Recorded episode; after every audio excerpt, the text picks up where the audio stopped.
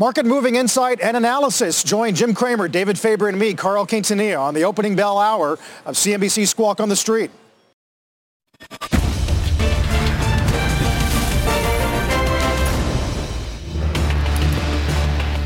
Good Tuesday morning. Welcome to Squawk on the Street. I'm Carl Quintanilla with Jim Cramer and David Faber. Futures are solid on some pretty good eco data out of Europe and China this morning. The two-day FOMC meeting begins. Apple's product launch this afternoon. Adobe and FedEx tonight. It's a busy Tuesday. A big morning on tap as well. We got an exclusive with Lowe's Marvin Ellison in just a few moments. And then, as Joe and uh, Jim were just saying, Speaker Pelosi on news of some new efforts, uh, Jim, to build a compromise stimulus bill, although uh, hopes are weak that it might actually get some traction. Right, right. Well, look, I, I think that the charges that Leader McCarthy made, which basically are saying that uh, Speaker Pelosi just doesn't want a deal, uh, actually are in somewhat sync with what, what Jared Kushner was saying, which is maybe there can't be a deal after the election. Well, how about these next three months? We just decide, you know what? Uh, there's been no PP for September, October, November. I don't know whether that's uh, sacrificing the American working person for the election, or uh, or maybe someone actually thinks the economy's coming back. David, you know that we are hearing persistent stories that because vaccines are all going to be ready, it's time to start thinking about a FedEx, which reports tonight. It's time to start thinking about a Union Pacific I've got on, and time to start thinking about pretty much every industrial like Caterpillar, Deere. It's happening. Although, let's come back. I mean, vaccines, you know, I don't even know how to parse that exactly, Jim. Vaccines being ready when we actually talk to the experts or Mr. Bourla from Pfizer yesterday, who Meg Terrell brought us, or you listen to Anthony Fauci. I mean, having a vaccine that is at least approved for emergency usage, which may be the case, or potentially through phase three, and having it actually available to inoculate a wide portion of the population are two very different things. Well, and but, the timeline but, is quite. But David, I, I, I agree with you. I am saying that there are people in the stock market who disagree with us. I think there are people in the stock Got market it. who agree with the president and think that something's imminent. And because something's imminent, they feel like they've got to move now, David, and that's why we're seeing a lot of bu- aggressive buying. Right, right. And, well, typically the stock market does move before these things, right. doesn't it, Jim? Yes, and people are optimistic. Carl, one of the things that I've I've seen over and over again is people are saying the reopening of America by retail, the reopening of America by restaurants, uh, by cruise ships, even though Carnival put out some numbers today that aren't that good. But you know what we don't hear? Mm. Buy drug stocks. I mean, people are just saying, listen, we're going to stay away from those. Stay away from health care. Too hot. Election year. Well, certainly on the heels of the president's comments about uh, pricing, and of course Kushner uh, discussed that this morning as well, Jim. But um, to your point about the economy, uh, we got some new data from 3M on August sales up two. Uh, delinquencies out of J.P. Morgan really didn't rise that much in August. Consumer spending has been pretty solid despite uh, those enhanced benefits running out. So maybe there's enough momentum built in from the summer stimulus, Jim, to get us to where a vaccine is at least something you can hold in your hand, even though, to David's point, the idea that you and I and David are going to get one is, uh, as Germany said today, probably not a, a it's probably not here until mid 2021. Well, that would uh, that'd be late, but you're right. There is a bit ahead of steam. The 3M has decided to give these monthly figures. Uh, I had Mike Roman on recently, CEO, and uh, he was saying that things could be good, but th- this is not good. This is very good. And I think you're right about ahead of steam. I mean, what's happening is, is that when we see Wells Fargo today talk about how Caterpillar is undervalued, uh, about Deere's undervalued, we, it, I just keep thinking that if you get a, an uptick in airline traffic, David, people are going to say, we are back, uh, and therefore maybe even there's no stimulus package, which is pretty amazing because, of course, we are not trading Joe's Deli. We are not trading Ann's Coffee Shop. Uh, those are the ones that uh, we know when you walk down the streets of New York, and I'm sure other cities uh, can't open because they don't have any customers. Yeah, you've made this point, uh, and we will continue to make it because the, the the reflection of the U.S. economy that we see in the stock market is not the reflection of the U.S. economy to your point. And I think the, you know, the big keep getting bigger. We can't say it enough, and it's true.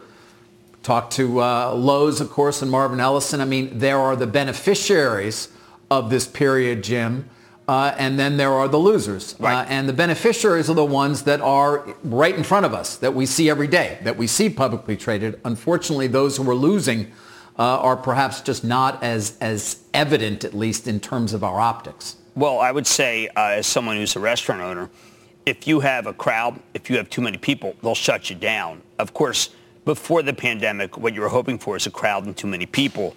So, Carl, I, I think that the idea uh, of, of thriving if you don't have a big balance sheet can't be.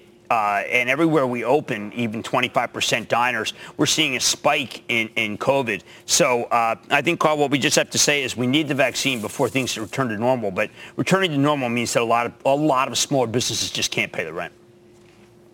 Yeah, and on top of that, Jim, uh, to your ongoing point about uh, the mom and pops versus the giants, uh, Amazon, of course, yesterday with that announcement, hiring 100,000 additional employees, and now, Jim, getting into luxury uh, in this uh, partnership with Oscar de la Renta, which the New York Times fashion critic I saw this morning said this is uh, the high end giving in. Remember those days where they didn't want to be associated, uh, even a Nike didn't want to be associated with the uh, the main page of Amazon, the idea of Amazon. That's that's collapsing quickly. Yeah, every, everyone has uh, really come to realize without it, forget it.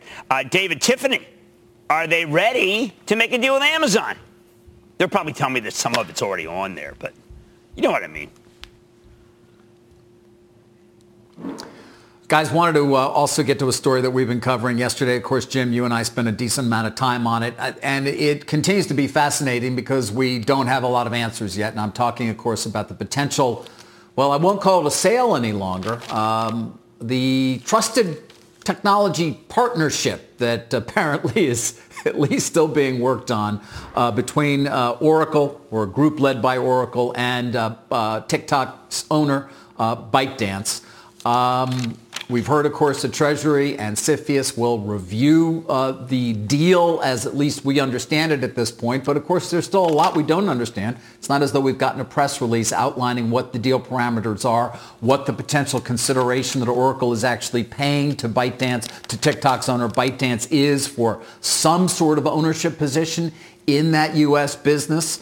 Um, in some ways, you could view it almost as Oracle paying for a web hosting opportunity right? They bring them to their cloud. We talked a lot about it yesterday. Maybe a real positive for ByteDance and its owners, given that all along we had been under the assumption that they would be forced to actually sell the business and do so at a significant discount to its real value, given it was a forced sale. But that no longer seems to be the operative way that we're thinking about this because it appears much more likely that Oracle is getting some sort of a a web hosting deal for which it's paying something, will have some sort of ownership stake, will perhaps also include a roll-in of some of some of ByteDance's owners as well. But Jim, we also don't know what ByteDance will actually own. Those of us who are going off the executive order from the president back on uh, back on um, August 14th assume that they had to sell the business. That's what it kind of said. Although when you do listen to Secretary of the Treasury Mnuchin and his comments, guys, you'll see there's a lot of nuance there in terms of national security concerns where he never fully says it has to actually be fully purchased. Take a listen to some of the comments we've heard from Secretary Mnuchin, who's been so instrumental in this, given he, of course, oversees CFIUS as well, which does the National Security Review the president made perfectly clear it's not going to continue to exist in this format. And to the extent there's an appropriate U.S. buyer that can get us comfortable with the security issues going forward, that deal will be approved. If not, uh, the president's given a deadline and it'll be shut down. You know, David. Jim, I don't know what you, yeah, I don't know what you made of Kushner's comments with uh, with Squawk Box this morning. I think there's a deal maybe as soon as today. I think that CFIUS uh, review is almost complete. They like Oracle. They don't feel that Oracle has any ties or uh, uh, that Safra has explained, look, we're an American company. I think they're going to get all of TikTok worldwide. Uh, they're going to hire 25,000 people in America. They do only want a list. Uh, apparently, um, Secretary Mnuchin is very happy that they're uh, uh, about the security concerns. Safra Catz has spent the whole time negotiating this, saying, listen, we are the ones. Oracle is saying, listen, you know, she's saying, we're ready. We have a gigantic cloud presence. We're already doing a lot in advertising. David, this is going to be today, maybe tomorrow, but maybe later today. Uh, 55 million users, 79 minutes uh, a day for those 55, 100 million per month. Yeah. And uh, it is just a, a prized asset. And I know that Safra said yeah, over we know, and over we know the metrics. we're the ones. We know the metrics, but but Jim, they're get, they're just getting a right. They're getting somebody to host on their cloud, right? Well, That's what the main that? part of it is for Oracle. I Nothing. think that the I'm answer not, to that is what's the matter with that? I mean, in Microsoft, it would be embedded in Microsoft. The reason why I think the deal is going to be done, David, Right. is exactly why you say. Because Oracle is a trusted company in the White House. But, David, you're right. I mean, it's not going to be that Oracle owns it. Uh, it's going to be uh, that it's going to be owned by these PE firms, some of it Oracle, and uh, that's why I think the deal is going to be approved. Uh, that's why the even the, apparently, David, the, the Pompeos, and yes, the Navarros have checked off. Well, then, Carl, that would seem to indicate a likelihood that it will be, of course, approved. And again, it's not what we had thought originally, given particularly the executive order from August 14th. Don't forget, by the way, that's still in effect and also includes WeChat, which is yet another story that we're certainly going to be following as that date gets closer. Look, the Yeah, type and, of and if you listen to Kushner, I'm sorry. yeah, Kushner's point this morning on Squawk Eyes was that uh, there's a disparity of opinion within the Oval, uh, that the president's sort of absorbing that, and that it's really now up to him, as he said. Take a listen. On this particular uh, instance with TikTok, some people are pushing for an all-out ban, uh, but President Trump is uh, is pragmatic, and what he uh, basically said is he was going to ban it because there was national security concerns, but that if an appropriate deal would come up that would satisfy the national security uh, concerns, then they would look at it. So uh, again, there's a lot of voices around the president, but ultimately he's the one who makes the decision, and uh, there's a, a sub- something was submitted, and I know that it's being reviewed right now to make sure that it, it qualifies on all the different uh, criteria that are necessary. So, Jim, it sounds like you think it's uh, it's close. It's done. I think it's done. CFIUS this afternoon, uh, maybe President uh, this evening or tomorrow. President's going to say it's a big win. The president's going to say that they beat China and that they got all what that they wanted and more. It's going to be a victory for the uh, China Hawks, is the way the president's going to portray this. And it is going to go to Oracle, and they're going to have bragging rights that they really have a great cloud. David, I know that they want to be the number four cloud. You know what I mean? In the meantime, guys, uh, an exclusive this morning with Lowe's CEO Marvin Ellison. When we come back, future's looking pretty good. Don't go away. Empire was up this morning for the third month in a row, and now we're getting industrial production. Let's get to Rick Santelli. Yes, we're waiting for our August read on industrial production, Carl. And of course, I'll have to tap dance a bit here. Don't see it on any of the wire services yet. We are expecting a number up around 1% and on utilization rates, something above 71%. Uh, it has come off some big lows. Both of them had huge lows in April, minus 12 on industrial production. Here we go. Industrial production up four tenths of 1%. That is less than half of expectations, but we did see a half a percent increase in last month. July moves from 3% to 3.5%. Uh, utilization rates still don't seem to be trickling out, Carl. I will give it back to you. Oh, here we go. 71.4, exactly as expected, and a revision of up half of 1% on this number as well. The July read originally at 70.6, now stands at 71.1. Jim, back to you. Well, thank you so much. And those numbers seem okay. They seem okay, Rick. And that's one of the reasons why I know we're going to be waiting for Secretary, uh, for uh, Speaker Pelosi to answer what Leader McCarthy said, because maybe we don't need a deal. But I'll tell you who is on fire and makes you feel like that things are great in this economy. It's Lowe's. Today they announced a major initiative offering opportunities for hundreds of diverse small businesses. Uh, it, it's going to be like a Shark Tank. And we caught up with Lowe's CEO Marvin Ellison exclusively to discuss this and how businesses take a listen.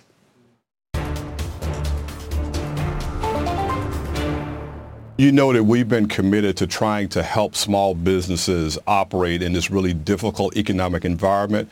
We started out with $55 million in small business grants that we've been issuing out. And just to give you an update, we've had over 800,000 applicants for these grants since we initiated this program. And so the demand from this program led us to understand that there's a lot more that we should be doing. And so we came up with an idea to try to get more products on our shelves and on Lowe's.com that originate from diverse entrepreneurs.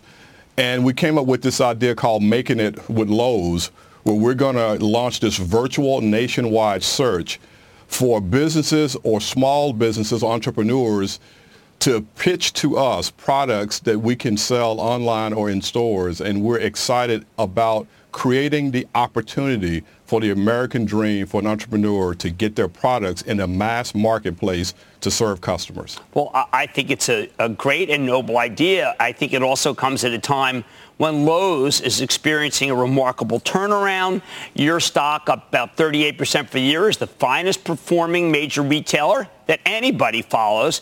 And some of it is because I think that you had an inkling that a house is going to be functional and you pivoted Lowe's to be able to meet that demand. You, you, Jim, more so than any time in our life, the home is being reimagined. So today, the home is multi-purpose more so than ever. It's a work from home space. Uh, it's a homeschooling space, and it's a predominant space for entertainment and recreation. And, and we're just very fortunate and blessed at Lowe's that our business model will allow us to serve all three of those unique needs of our customers and this has been a team effort. I mean, my management team has been incredibly focused on keeping our stores safe for our associates and our customers, but more importantly, trying to do our best to help the customers manage through this really difficult environment that COVID-19 has presented to all of us. Now, Marvin, one of the things that you discovered when you came in, I remember you telling me when you first came in is, geez, we're a little bit, a little bit behind in the internet. And the other thing you said was that, you know what, we've kind of lost the pro who used to come into Lowe's. Uh, in a remarkably short time, you've been able to reverse that. How did you do it? Well, Jim, as we've discussed before, when it comes to solving big technology issues for large companies, you need a couple of t- things. You need time, you need capital, and you need talent. Uh, and, and we invested the time. We've been working on this for 18 months. We've invested a lot of capital, and I recruited some extremely talented individuals who've done this before. Just to remind you, we went from a decade-old platform with Lowe's.com, and we replatformed the entire site to the cloud.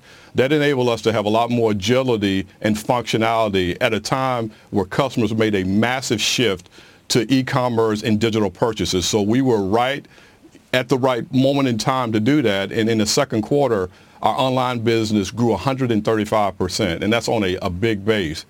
In addition to that, we understood that the essence of a home improvement business is the pro customer because they drive productivity in every department every day of the week, and, and Lowe's was not really focused on that. And so we pivoted and we've launched a loyalty program. We brought in products that better resonate with the pro, and we just recently announced that we're launching tool rental for Lowe's. And our data shows that 70% of pro customers use tool rental, and we were not in that business. And so we launched our first tool rental here in Charlotte. We're going to be expanding it nationwide over the next couple of years. And so we're going to be committed to serving that really, really important and very, and very influential customer while making sure that our e-commerce business continues to be something that customers think first about. And we're proud that we have one of the highest rated mobile apps in any retail environment today. And that took a lot of work, but I'm proud of the work that the team put in to make this a reality. do you think you can continue to uh, take market share gains even when we get COVID under control? We, we, think so, Jim. Look, the first thing that we did this year is we created trust with the customers. All of us, I mean, we were very concerned about the ramifications of going outside of the house in this COVID-19 environment. And so we took extraordinary efforts in our stores to ensure our customers would feel safe when they came into the building. That has garnered us you know, a lot of goodwill and return visits. It's my belief that when you win customers and you continue to serve them in a very customer-centric focus, those customers continue to have you top of mind for future purchases. And we've seen that in the first and second quarter. And so we think that if we continue to focus first on the customer, we continue to invest in our associates, and we continue to create an environment where we can take the friction points out of every transaction, either in-store or online. Those customers are going to continue to come back. And the macro environment for housing, specifically for home improvement housing, remains very strong. Hey, Marvin, it's Carl. Uh, it's great to see you, and congratulations on the initiative, which is absolutely fabulous. Um, you know, we're talking about this pivot to the home that you were uh, prescient in seeing, but it's come with a strain on inventories. Lots of consumers have stories about going into a store, uh, having the item that they're looking for out of stock. Are you seeing, at least directionally, that picture getting better, or is that going to be an issue for some time? you call it, it's getting better. I mean, you have certain categories like lumber that we've seen demand like never before. Uh, you have another category like major appliances. There's been incredible demand, but our supply chain, merchant, and operations team has been working very hard, and we're seeing it get better in every single category. You know, in the retail world, we call it chasing inventory, and we're still chasing certain categories because demand is simply outpacing available supply, but that is getting better each and every week. Hmm. You know, a lot of our viewers, Marvin, they know you from a prior era, right, which is in the department store world. And I just wonder, while we have you, I hope you'll forgive me, if you have thoughts on sort of the existential nature of that model right now, whether it can pivot in ways that aren't cost prohibitive and make a go of it uh, in this new era, which obviously has turned that model upside down.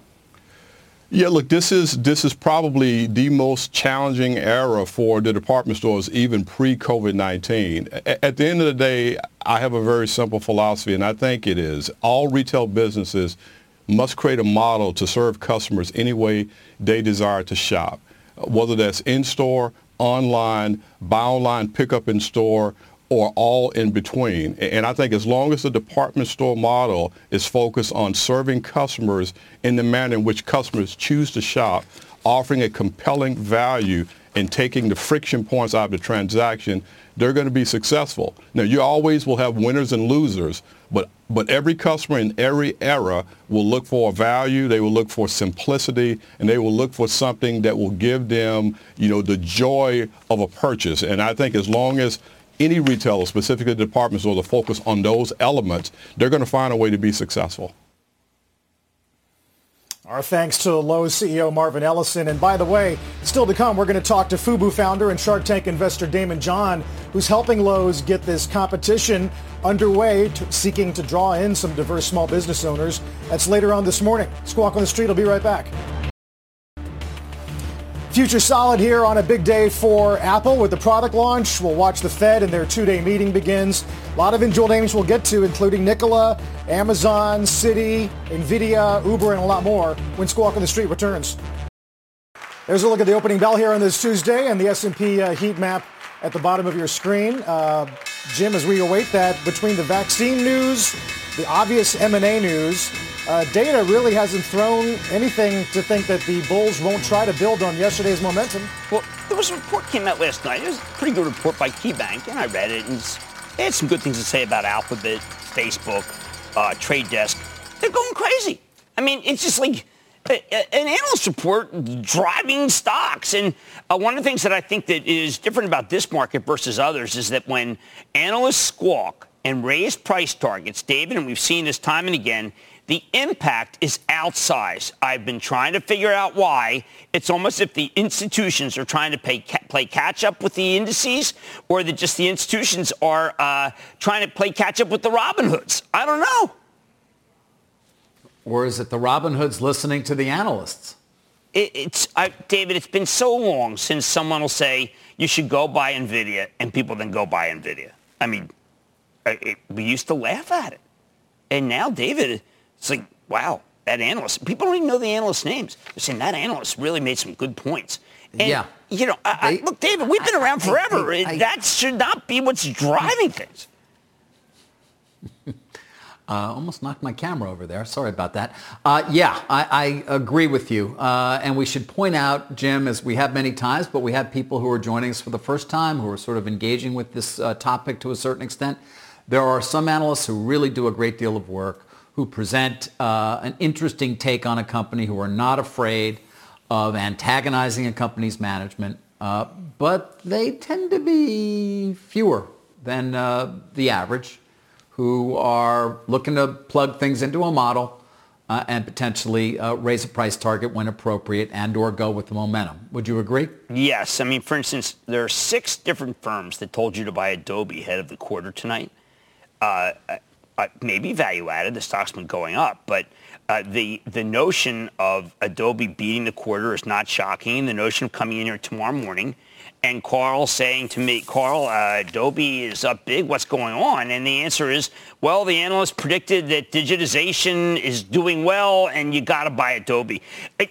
Carl, this is. I want to make this point that it's really important that people recognize that this is Golconda, so to speak. This is in halcyon time. Even as America seems like it's anything but halcyon, the stock market is filled with, with, with stocks that they, they, either get bought or the analysts love them, whether they are industrials and it's cat and Deere, or whether it is biotech where they're doing something against COVID, or whether it's uh, FedEx, which reports tonight, and Union Pacific has said their business is on fire. So, I mean, there are two different worlds.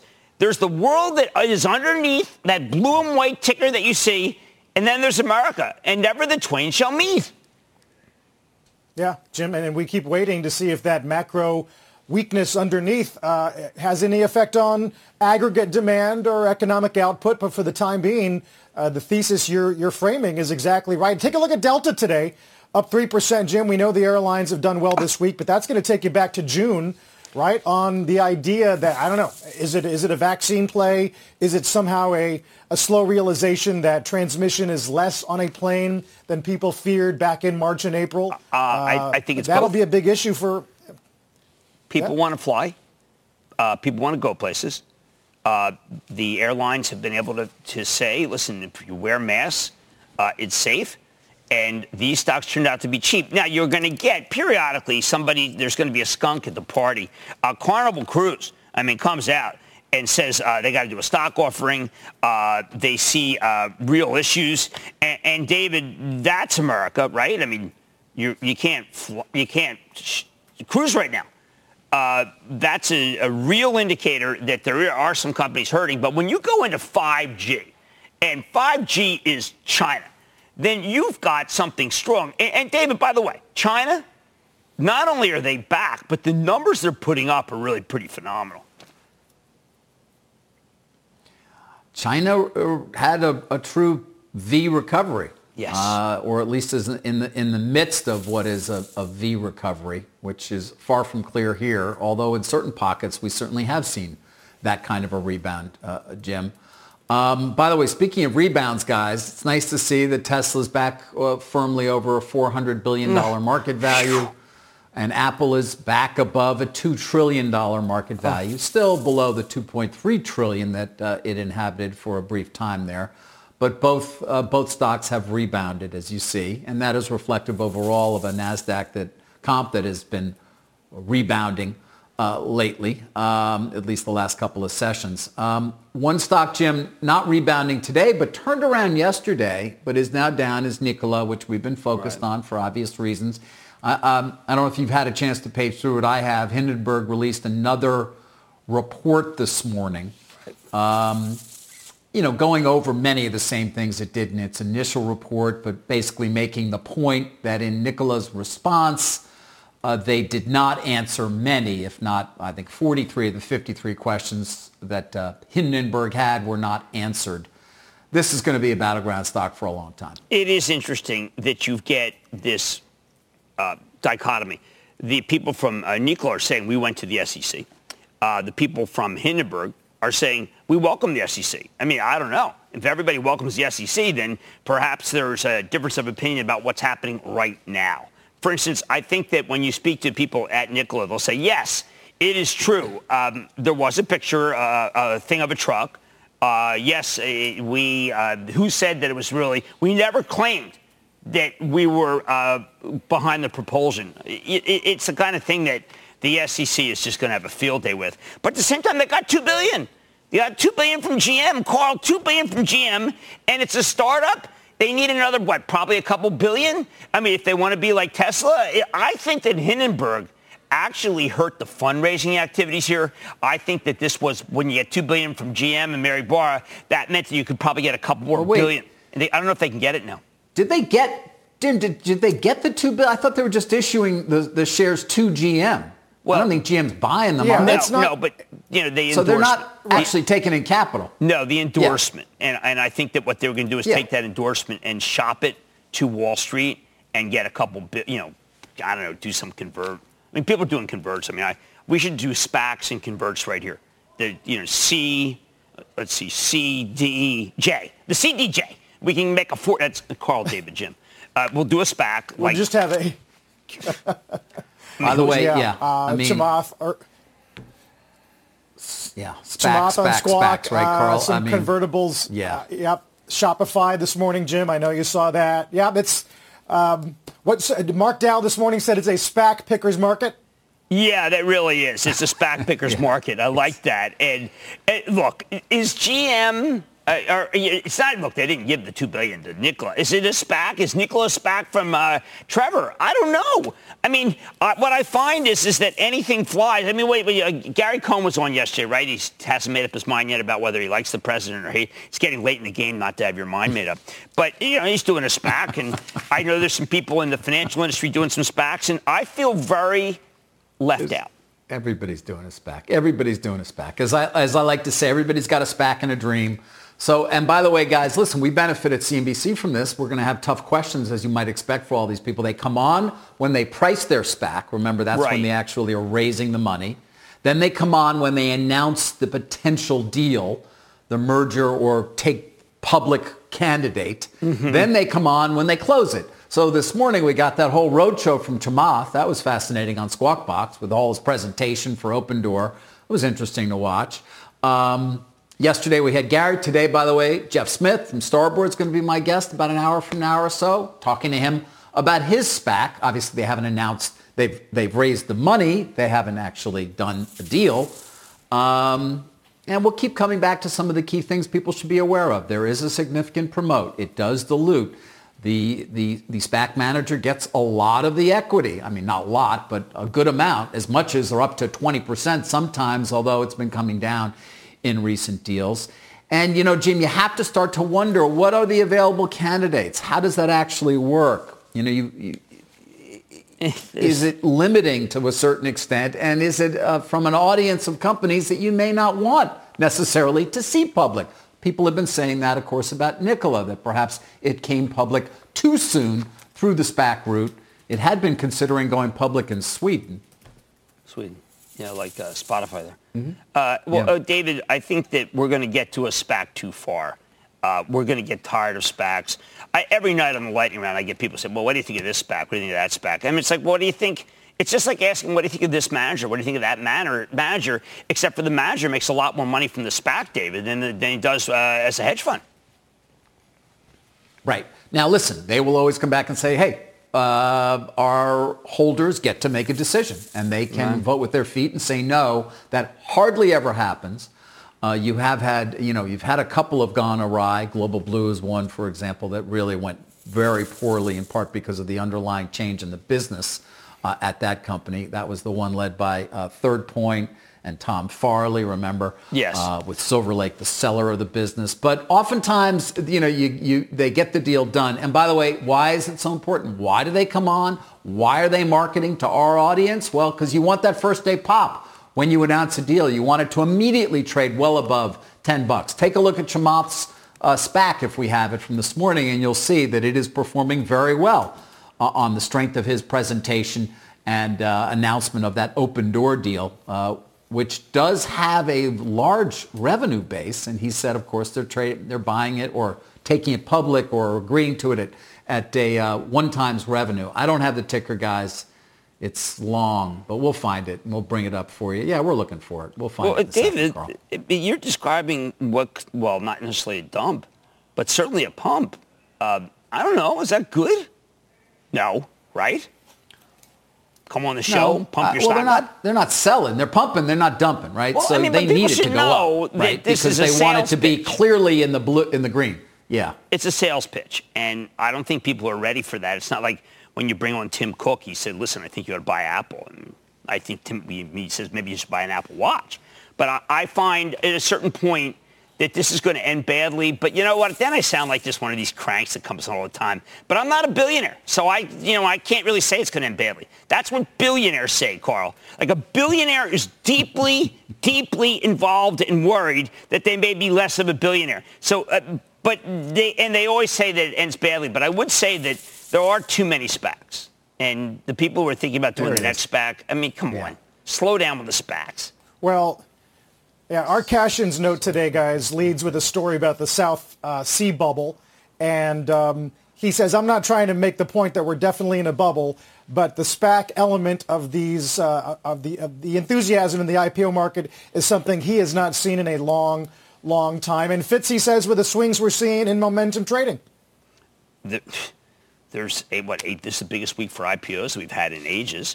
Uh, there, there's one that is coming called Snowflake uh, Frank Slootman runs it. And when I looked at the numbers, the numbers are just staggering. I mean, they're all triple-digit growth. They have a remarkable client base. They have a product that really does get rid of the silos and add, add in the cloud. David, I, when I look at, at CrowdStrike, yeah, I, I, mean, I could pay $200 for the darn thing. I'm not kidding. I could come up with an for analysis. for Snowflake? Yeah. Yeah. Yeah. Yeah. It's I, I, it's going to be quite an IPO, but some are saying, as, as, as you're sort of pointing out, reflective of a lot of speculation. Jim and Carl didn't want to didn't want to end our conversation here at the Markets Open without hitting Citi, which is down about 2.3% after uh. a decline yesterday. Jim, we seem to be getting a, a, few more reasons why perhaps Mr. Corbat may have taken a somewhat earlier exit than anticipated, aren't we? Yeah, I think so. Um, it was disappointing. Uh, remember they got a, pre, a very good bill, uh, bill, of health from the from CCAR, uh, but uh, when you lack controls and you basically make a very big mistake that costs the bank a lot of money, uh, then the companies they're going to make them. I bet you they wouldn't be surprised me if they made them get rid of the dividend, David. I mean, honestly, this they're this is a good time to exit. Yeah, I, I was, Piper, Jeff Harte today uh, Piper keeps an overweight, uh, says that uh, a lot of this is already priced in and uh, that the risk controls are bearing fruit. But uh, Citi obviously and the banks in general today not lighting up uh, light, not lighting up the scene. No. So 34.19. Let's get to Bob Pisani this morning. Hey, Bob. Hello, guys. Happy Tuesday. Uh, nice open. Five to one advancing the declining stocks. Uh, good overseas. Uh, good European numbers. China IP numbers. retail sales a little better than expected. So good overseas. Again, though, tech's leading every single day. I mean, we've had a nice move on energy recently. Uh, consumer, healthcare, eh, banks were up. All 11 sectors were up at the start. Banks have now drifted into negative territory. But overall, it's the same story. It's the same 10, 15 big cap tech stocks, uh, your Microsoft, your Apple, uh, your semiconductor names, your NVIDIA. If you look at Broadcom, put up some of these names here, and they're the ones that are leading once again. You can see it every single day, these big names that keep moving the markets. But remember something, earnings season is getting upon us in the next couple of weeks, and the numbers are going up. This is the most important thing to realize about the stock market. Take a look. Earnings for the third quarter have been increasing as we get into the quarter. This is against what normally happens. Put up that full screen because normally analysts cut their numbers as the as the quarter goes on. They're not doing that right now. They're actually increasing the numbers overall. And yes, tech is getting an increase, but this is pretty unusual. And this is one of the reasons the market's holding up so well. It's hard to argue for a big sell-off in the stock market when earnings are increasing overall and not just in technology stocks, but even in some of the cyclical sectors for the quarter, waiting for the fourth quarter numbers to go up. And then we'll have an even better rally going into the close for the year. We'll see if that happens. Meantime, we've been talking about all of these uh, SPACs and things like that. Boy, what an IPO week. I know you briefly mentioned Snowflake, but uh, I, I miss being down on the floor of the New York Stock Exchange for things like this because you're talking about $2.9 billion they're trying to raise. They're going to price tonight. We're talking about a market cap north of $30 billion for Snowflake, but that's just the start of it. Unity Software is a 3D software company. They're going to raise almost a billion dollars, almost a billion. JFrog just does software updating, essentially. They're going to raise a half a billion dollars. Sumo Logic does data analysis. They're going to raise almost $300 billion. They're going to trade on Thursday. JFrog will probably trade tomorrow. They're going to price tonight. This is a, a software tsunami that's coming in for IPOs. The book is out of control for Snowflake, guys. Uh, we're talking 28 million shares at 100 to $110. A few days ago, the price talk was 75 to 85. So they've raised it essentially a third. It helps to have Berkshire and Salesforce committing to buy $250 million apiece, but that is an amazing raise. I've been doing this 23 years with IPOs. Uh, uh, raising by a third in a couple days, that's a big, big book overall. Snowflake, just to give you a sense, uh, is not only the largest IPO of the year, it's the largest software IPO ever at 2.9 billion. That's the mid-range of what they're trying to raise. The next tar- largest would be VMware. That was way back in 2000- Seven, believe it or not, guys. 2007 is what you want there. So the bottom line is moves are up. Finally, just quickly, JFrog here. They're also updating. They do software updating. They're 39 to 41 from 33 to 37. That's a, an indication, Carl, that all of these companies, everybody is updating their software all around the world because of the pandemic. And these are the companies that are beneficiaries of that. Carl, back to you. All right, uh, Bob, thanks. We'll talk to you a little bit later on. Bob Pisani. Still to come this morning, uh, Speaker Pelosi will be with Jim, talk about where things stand with the stimulus talks and whether or not this new compromise bill from the Problem Solvers Caucus can bridge any gaps. We're back in a minute.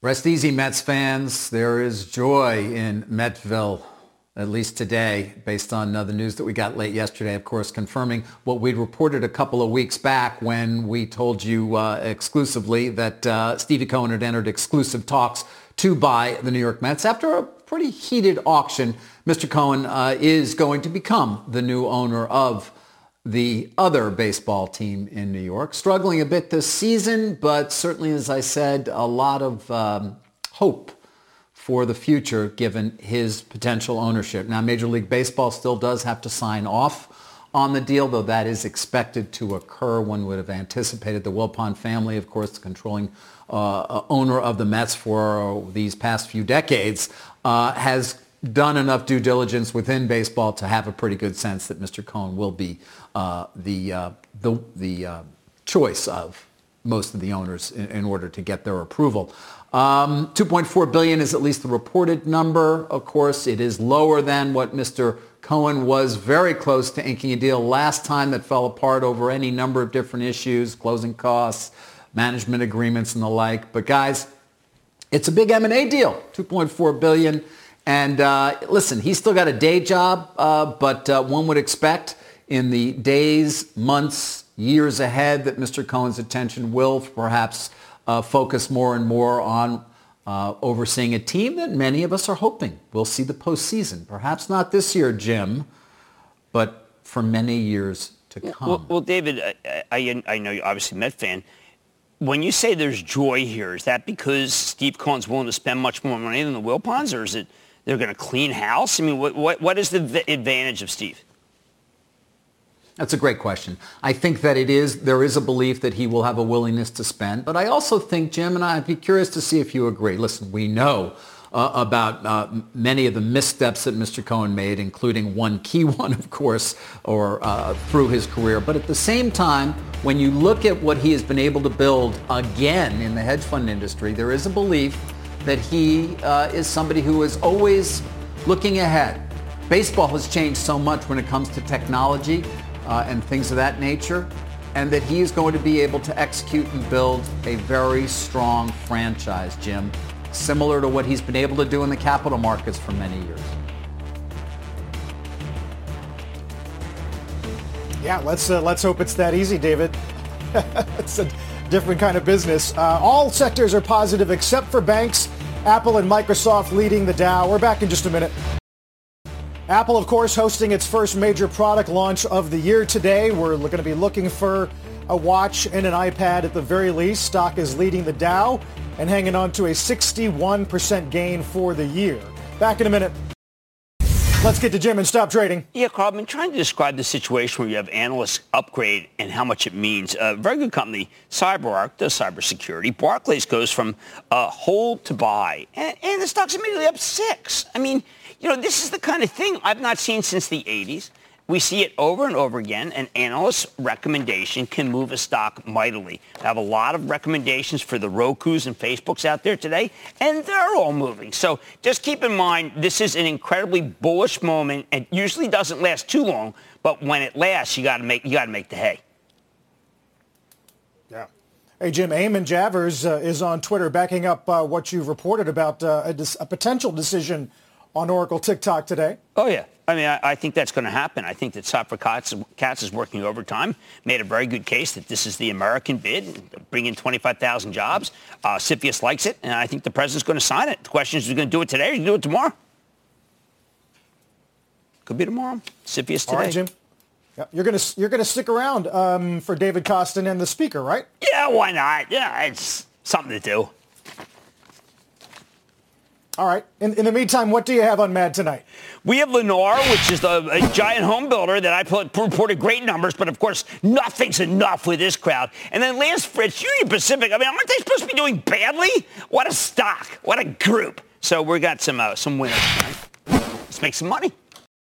You've been listening to the opening bell on CNBC's Squawk on the Street.